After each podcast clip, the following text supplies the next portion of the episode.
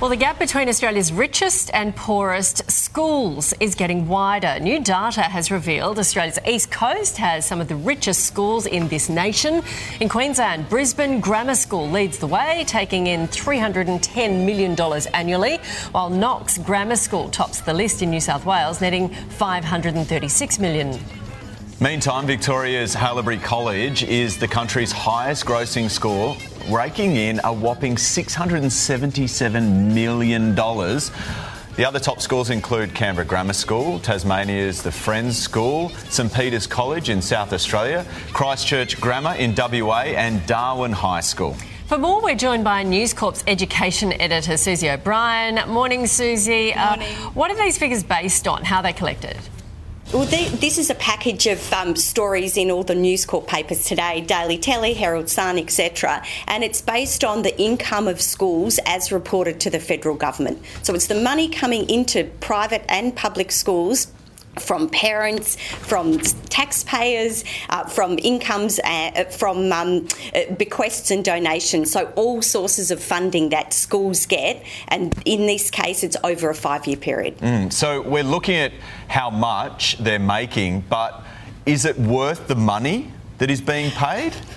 Well, who would know? What is just astounding about these figures is the gap between the rich and the poor schools, which over time has not closed. You take Victoria, for example, we've got Haileybury College. Admittedly, it's a very large school, $677 million flowing into that school over five years, and that is more money than the bottom 200 schools combined in our state. And it's the same around around the country. And you can see the the wealthiest schools on your screen right there. And what is amazing is that you would think, with all the money coming in from taxpayers and from parents, that there would be a much more level playing field. But we can see that there are hundreds and hundreds of the bottom end, poorest schools that have less money than the, the richest alone. Mm. Yeah, and I think it's when you see those figures in black and white that it's so hard because teachers are some of the hardest working people in our communities, mm. and the ones in the poorest schools are looking at this just shaking their head and thinking we are bashing our head up against a brick wall to get resources.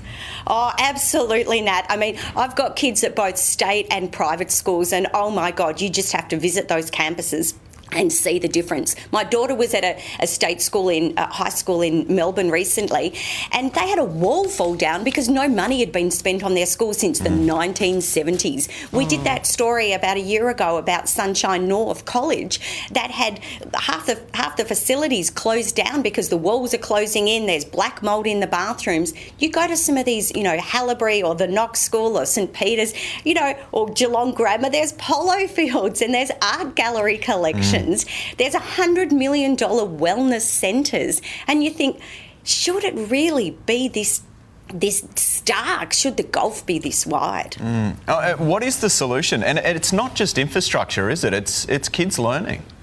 Absolutely. I mean, and you just have to look at how this these environments and this amount of money comes back to the support that teachers are getting in the classroom. And you, you take for example, Haileybury, they have about $35,000 in income per student. Now, the latest figures show about 8,000 of that is coming from federal and state taxpayers. And you think that's absolutely obscene. I mean, there are some schools that aren't even getting that in the whole year.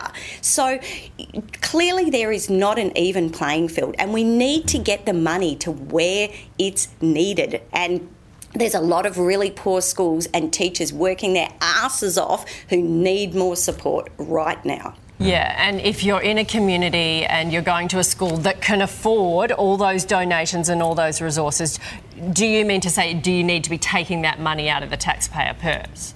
Well, yeah. I mean, if you've got there, there are schools, uh, state high schools that might only have about nineteen thousand um, dollars flowing in per student. Right. You've got a school like Haileybury that's got something like thirty-five thousand. And why is it that they're getting hmm. eight thousand dollars per student from the federal taxpayer? Yeah. Doesn't make any sense. Yeah. Mm, okay. Very interesting reading, isn't it? Thanks, Thank Susie. You, Susie.